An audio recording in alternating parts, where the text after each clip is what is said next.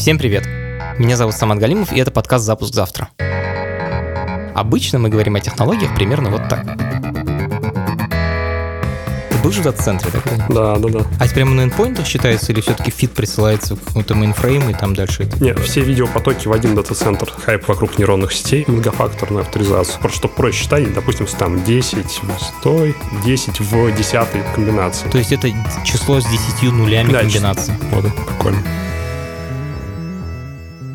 И я работаю техническим директором. И я нахожу специалистов мирового уровня. А дальше мы обсуждаем их работу простым человеческим языком. Это подкаст студии «Либо-либо», и у нас есть партнер, сервис онлайн-образования Яндекс Практикум. Если вы хотите стать программистом, дизайнером или дата-сайентистом, идите на сайт Яндекс Практикум и учитесь. Сегодня мы говорим с создателем сервиса распознавания лиц FindFace. В 2016 году они создали сайт, на котором можно было найти любого человека во ВКонтакте. В 2018 году сайт закрылся, и теперь создатели сервиса работают с государством и бизнесом. Например, их технологии используются в камерах видеонаблюдения, которые висят по всей Москве. Артем Кухаренко, основатель компании Antechlab. Мы занимаемся распознаванием лиц и алгоритмами видеоаналитики. Один из наших э, первых проектов – это проект FindFace, котором мы показывали, как работает э, наш алгоритм распознавания лиц. Э, Он позволял по фотографии найти человека во ВКонтакте, либо найти похожих людей на него. Этот проект был как демонстрация нашей технологии, вот, а дальше мы сфокусировались на проектах для безопасных и для умных городов. Есть много компаний по распознаванию лиц, которые умеют решать задачу верификации на статичных фотографиях. То есть это, например, когда тебя просят посмотреть в камеру, берут твою паспортную фотку, и нужно сравнить две этих фотографии. Это уже более-менее решенная задача. Вот. А компании, которые умеют эффективно обрабатывать большое количество видеопотоков, когда люди не смотрят в камеру, там всякие искажения от видео, плохая освещенность, вот таких меньше. Где реально используется технология? Ну, то есть можешь привести какие-то примеры конкретные, где вот я, человек, который сейчас приехал в Москву, там, пойду в магазин, там, зайду в ресторан, где я столкнусь с вашей технологией? Я могу сказать по областям. Мы стоим в городах, да, в системах «Безопасный город». То есть это несколько крупных городов в России и города за пределами России. То есть там в Аргентине, например, мы работаем, в Бразилии, в Мексике, в Индии. То есть это камера общественного видеонаблюдения? Да, камера общественного видеонаблюдения. Следующая область – это в ритейле. У них две задачи. Первое – это бороться с воровством в магазине, а второе – это повышать эффективность за счет определения постоянных покупателей. То есть я захожу просто купить там молока, там меня сосканировала камера и сказала, о, это не воришка. Ну да, да, можно и так сказать. А как скорее? Что если заходит вор, да, то она говорит, что вот это воришка. Там сразу появился коммерческий интерес, или это был просто типа я поиграюсь с этим, потому что это прикольно? Когда начинали компанию, понятно, что компания должна деньги зарабатывать, и как бы это инвесторы, которые давали денег, они ну, хотели какой-то практический результат. Вот, вначале была идея искать похожих людей по ВКонтакте. Ну, собственно, и идея FindFace. Вот, но потом получилось так, что искали настолько похожих, что точности тогда хватало для того, чтобы искать конкретного уже, человека. Да, искать конкретных. Вау, как бы начинали с одного, а получилось совсем другое. Скажи, пожалуйста, это больше экспериментаторская работа или это про то, что типа сесть придумать что-то сложное? Или ты просто много раз пробуешь, типа, так попробовал, всяк попробовал, прогнал эксперимент, эксперимент, эксперимент? Ну, чаще это выглядит, прогнал эксперимент, посмотрел, что-то, что-то он мне э, показывает не очень хорошую точность, посмотрел, что там пошло не так, и думаешь, что, что подправить. Подправляешь, смотришь, сработало, не сработало. Вот, плюс огромная работа по подготовке данных, обработке данных и так далее. То есть, мне кажется, все очень недооценивают вот эту часть. Сейчас огромный хайп вокруг нейронных сетей, его там они все порешают, но как бы но данными никто не хочет заниматься. А данные это, это очень большая часть успеха при работе с нейронными сетями. Что значит работа с данными? Есть миллион фотографий. Мне нужно сказать, что вот эти первые 10 фотографий – это фотографии одного человека, фотографии с 30 по 50 и с 100 по 110 – это фотографии другого человека. То есть мне даже не надо знать там ни имя, ни фамилию, мне просто надо знать, что они разным людям принадлежат.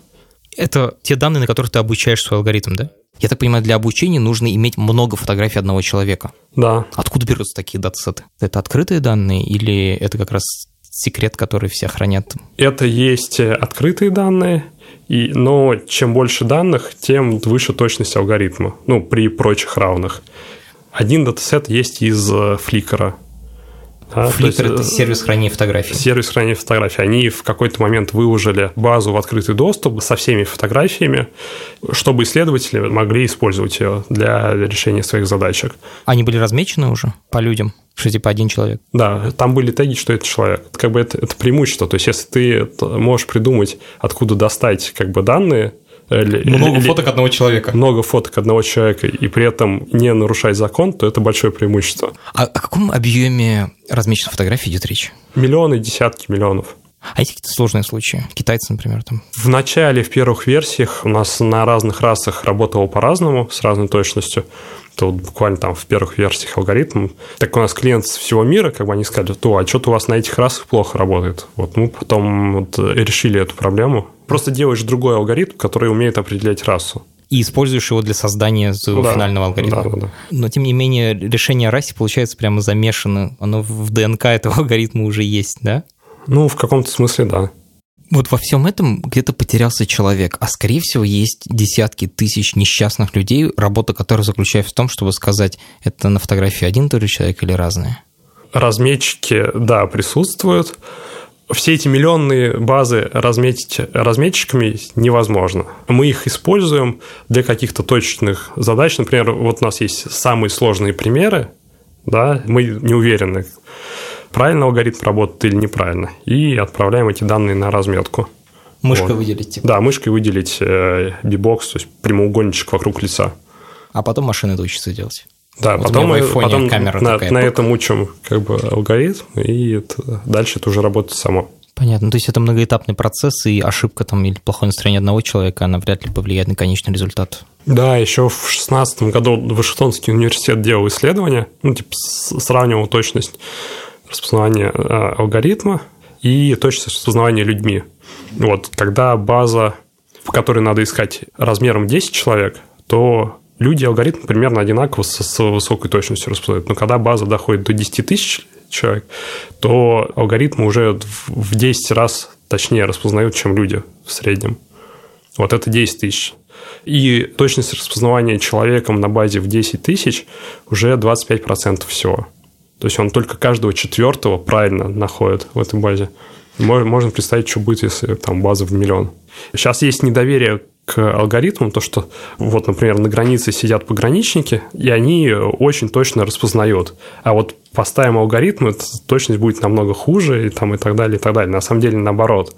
Если поставить алгоритм, то в среднем он будет э, намного меньше ошибок допускать. А, а где-то есть будет. системы, которые автоматически распознают на границе?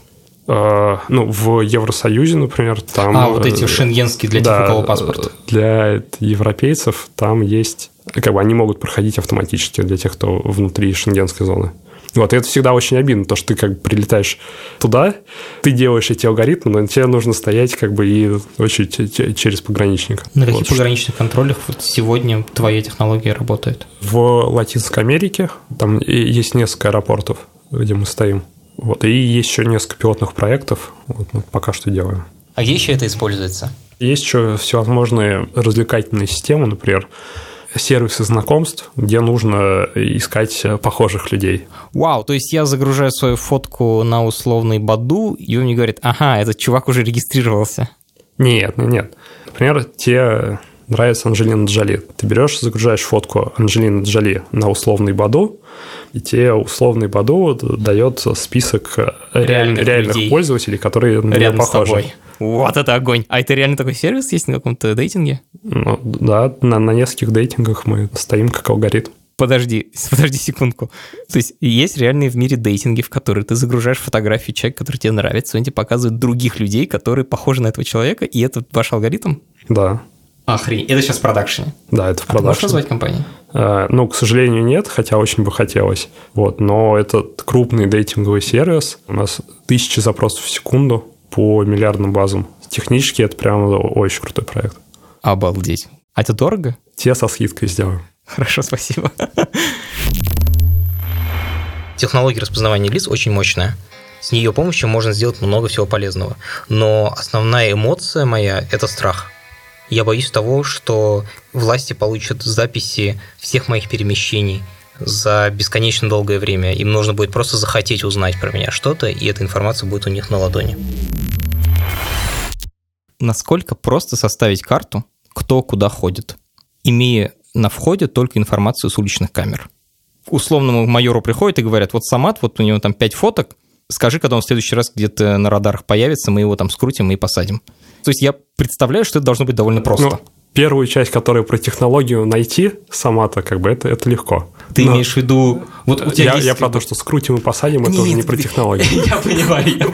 Я только про вопрос как бы найти. Да. Это простая задача, да ведь? Мы ее решать умеем, то есть там сложность в чем? То, что когда у тебя э, город, да, там угу. сотни э, тысяч видеокамер, и это все дело надо в режиме реального времени обрабатывать, то есть технология должна быть эффективной, чтобы не пришлось закупать э, огромное количество дорогих суперкомпьютеров, а считать это на обычном железе. Идея в том, что лицо превращается в набор чисел, довольно угу. маленький, да ведь? Почему превращение лица в набор чисел не происходит на камере? Ну, потому что все равно нужны вычислительные мощности какие-то. Mm-hmm. Да, и когда у тебя все видеопотоки стягиваются в один дата-центр, mm-hmm. там можно оптимизировать за счет большого количества видеопотоков, и суммарно требуется меньше железа, чем если ставить по отдельному процессору на камеру. У нас эффективнее всего получается на видеокартах это обрабатывать. Ага. То есть вот у нас, например, одна видеокарта тянет э, полторы тысячи видеопотоков. Ничего себе. И она стоит типа 1015 рублей, наверное, да? Ну, видеокарта, нет, ну она там до 100 тысяч рублей она стоит. И во всей Москве, по-моему, там типа около сотни тысяч камер, да? Да, да ну сейчас как происходит? Сейчас э, видео все пишется и сохраняются. То есть, если что-то происходит, то человек может пойти, не знаю, там, в полицию, сказать, вот у меня рядом с подъездом что-то произошло, дайте мне записи с камер. Вот, но проблема в чем? То, что они хранятся 5 дней всего. То есть, если ты придешь через неделю, то там уже ничего не будет за счет распознавания лиц можно хранить намного дольше, намного эффективнее. То есть хранить уже не, сам, не сами видео, а уже результат распознавания? Ну, либо кадры, где были лица, например. Это как уже, доказательство, типа? Это уже намного эффективнее, ну да. Вот смотри, результат распознавания – это же не имя человека, это скорее вот слепок его лица, да? Слепок, да. Вот. Ну, вот эти вот 80 чисел – это, по сути, слепок. И вот их можно хранить условно бесконечно, условно для всего на каждый двор повесить камеру, и можно будет это хранить вечность и... Ну, не вечность, но годами. Сейчас 5 дней, а так можно будет на тех же мощностях хранить там несколько лет, например. Записывать что аудио, что видео очень легко. Гораздо больше вопрос, кто это все будет отслушивать и отсматривать. Система распознавания лиц как раз решили эту проблему для видео. Больше не нужно сажать человека для отсмотра, это научилась делать машина. То есть можно искать людей по не по каким специально сделанным фотографиям, а по как раз потоку с видео тоже. Ну да. Круто, вот страшно. Но для обычного человека, по идее, должно быть наоборот не страшно. Повышает твою безопасность. Повышает безопасность. Все рисуют картину, что вот государство хочет следить за всеми. Я не понимаю, зачем. Чтобы было. Ну, Почему и нет? Я же могу. Ну, то есть это какие-то затраты, какие-то ресурсы там. Это бюджетные деньги. Но возможность сделать какой-то big data анализ, типа, где этот чувачок у нас там пробегал, по каким маршрутам, или даже не так. Кто у нас около протестного митинга был, а потом мы уже раскрутим как бы по конкретике. Вот этого я очень боюсь.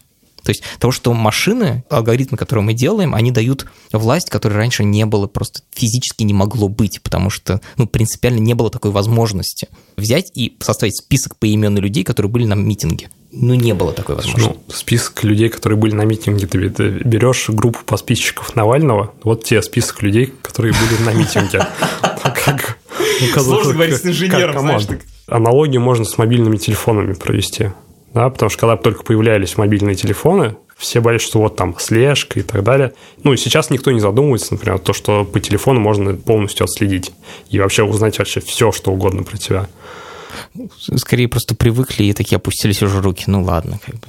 Этот форпост мы сдали. Хорошо, телефон оставить дома проще, чем лицо.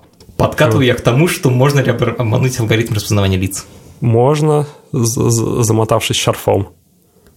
Обмануть не в смысле, а, чтобы смысле... меня не поняли, а чтобы меня определили как кого-то другого. Сейчас есть работа на эту тему. Вот. Э, если у тебя есть исходный код алгоритма, то можно натренировать другую сеть, которая будет э, добавлять небольшой шум на фотографию, и лицо будет либо вообще не детектироваться, либо детектироваться как э, другой человек. Ну, такие академические исследования, когда вот у тебя есть файл, ты в него можешь что-то добавить, и получится. Да. А на маркером себе что, можете нарисовать такое, чтобы... Ну, скорее нет.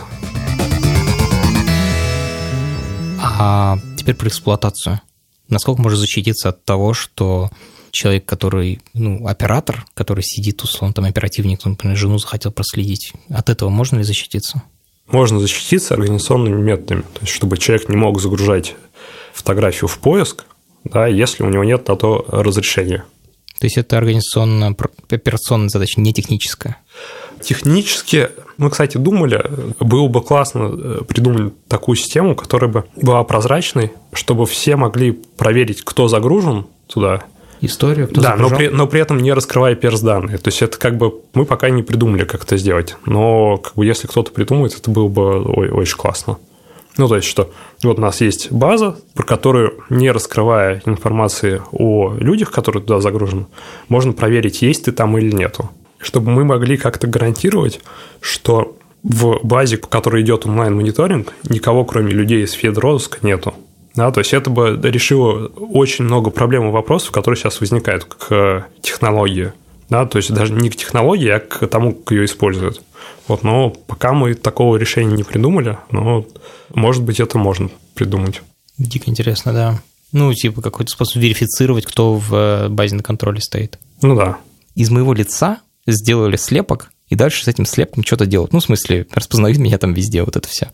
Я, как ты считаешь, я имею право сказать, типа, идите нафиг вообще, не распознавайте, ну, как бы не используйте мой слепок, это мое. Да, имеешь, но на шаг назад. Сейчас есть слепки только тех, кто находится в федеральном розыске. То есть, если ты в федеральном розыске, то вряд ли ты сможешь прийти и сказать, ребят, удалите мой слепок. Я, я как бы не хочу, чтобы меня искали. Как вообще относится в мире то, что вот русская компания такую sensitive технологию продает? Ну, мир большой, смотря где. Например, в Штатах, в Европе, понятно, тяжело. Причем э, в Европе даже тяжело не потому, что мы российская компания, потому что э, там очень жесткие законы про privacy, и это очень чувствительная тема. Сейчас, насколько я понимаю, у них может использовать это только государство, Сейчас в этом вопросе нет какой-то единой позиции. То есть вот э, есть один полюс, это, э, там, это Европа, которая сказала, можно только государству, больше никому нельзя. Есть, э, например, там Китай, либо Латинская Америка, либо Россия, где как бы можно всем. Мне казалось, что Роскомнадзор считает, что лица – это персональные данные, и поэтому это попадает под ФЗ какой-то там. Нет, там есть куча нюансов. Например, в ритейле ты не можешь распознавать конкретного человека. Но ты можешь распознавать, например, пол, возраст, да, чтобы строить демографию. То есть вот что у меня с часу до двух приходило много э, пожилых много, женщин. Много пожилых женщин. Но при этом, подожди, я же видел рекламные буклеты про то, что это будет работать как кукис. Я захожу в один и тот же магазин два раза, и мне на второй раз говорят, вам как обычно? И это тоже не запрещено. То есть в России сейчас нет закона на эту тему. Подожди, закон о защите персональных данных про то, что нельзя их обрабатывать там без четкого разрешения, вот это все. Но слепок – это не перс-данные. Перс-данные – это если ты можешь узнать имя, фамилию. Да ладно, фотка человека – это не перс-данные? Нет.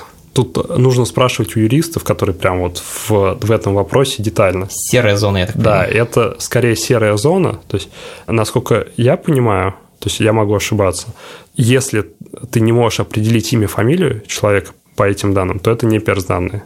То есть, если у тебя есть слепок, и человек заходит в магазин, и ты говоришь, что вот это человек с номером 1543, э, то это не является нарушением закона о перс-данных.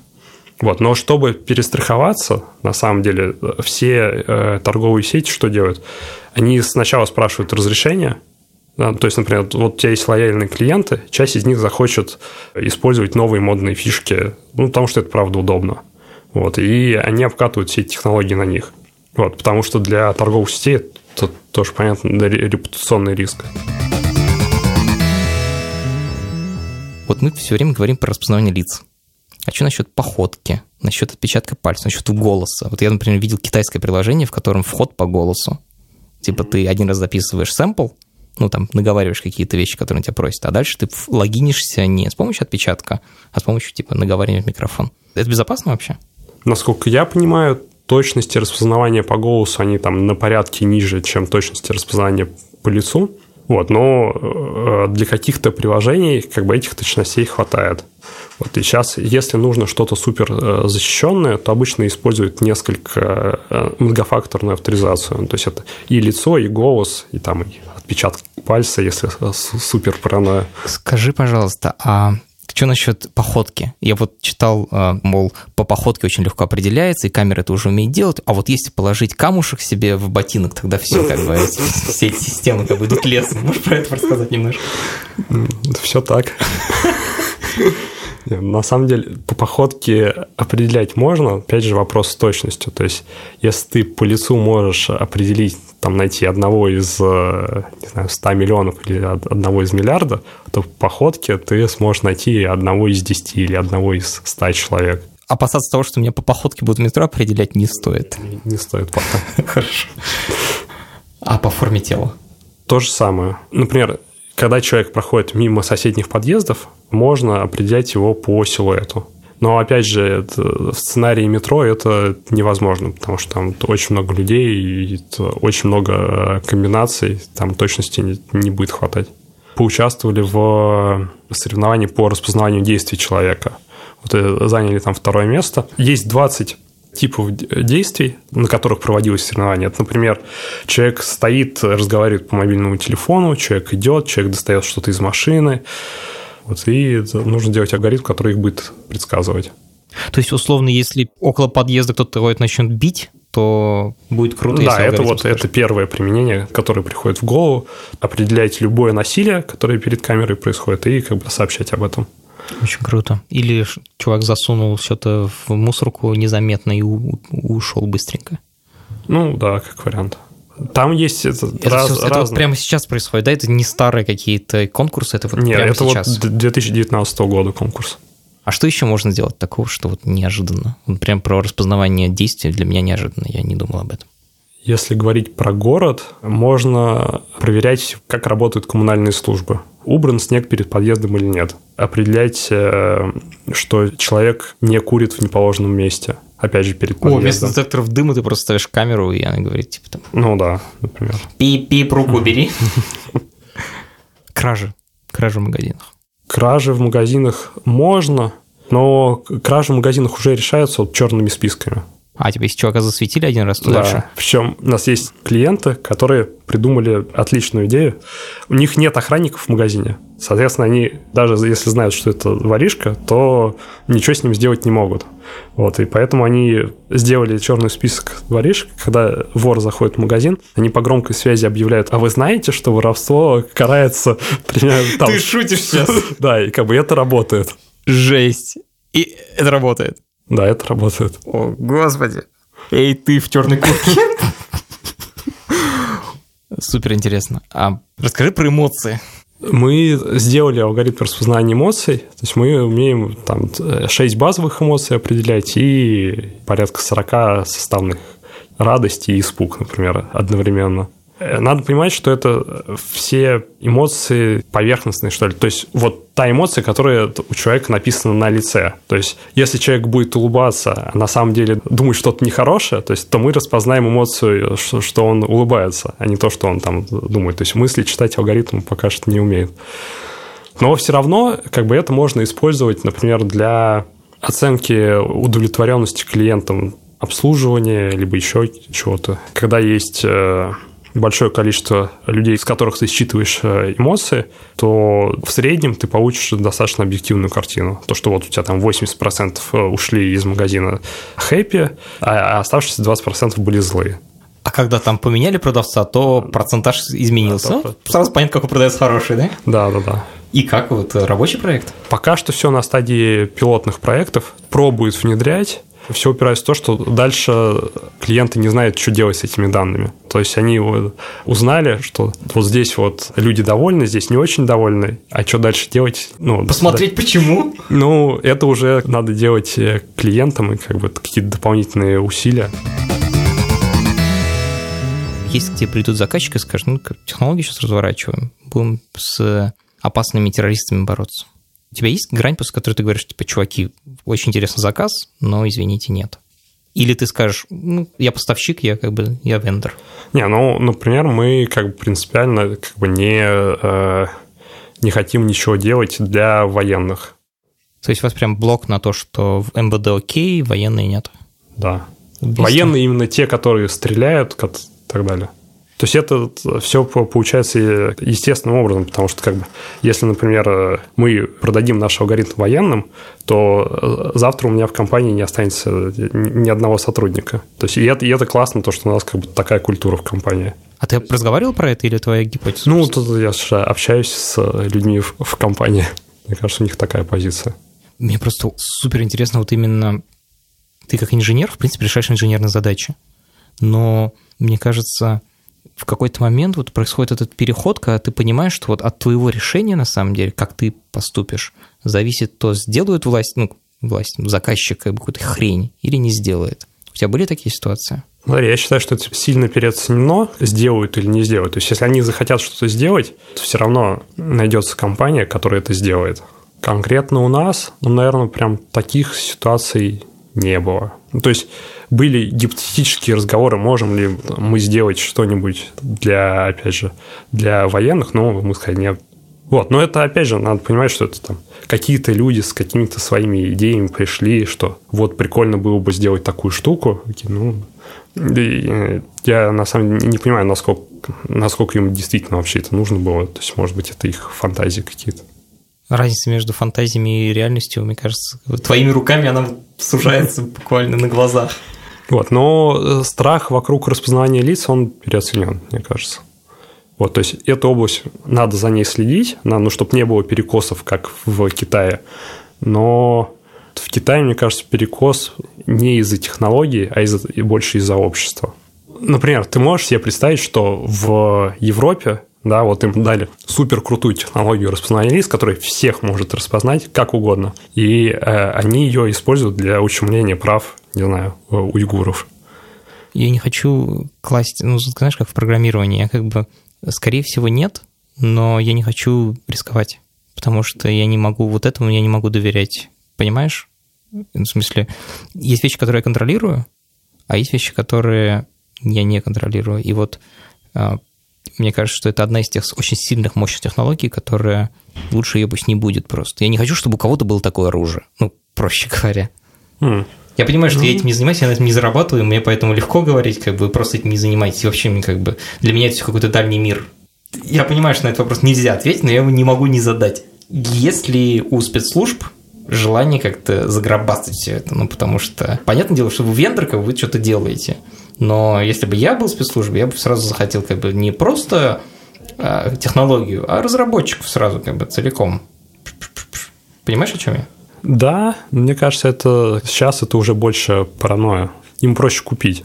Я слышал краем уха в одном только статье, что вы теперь принадлежите Ростеху, это правда?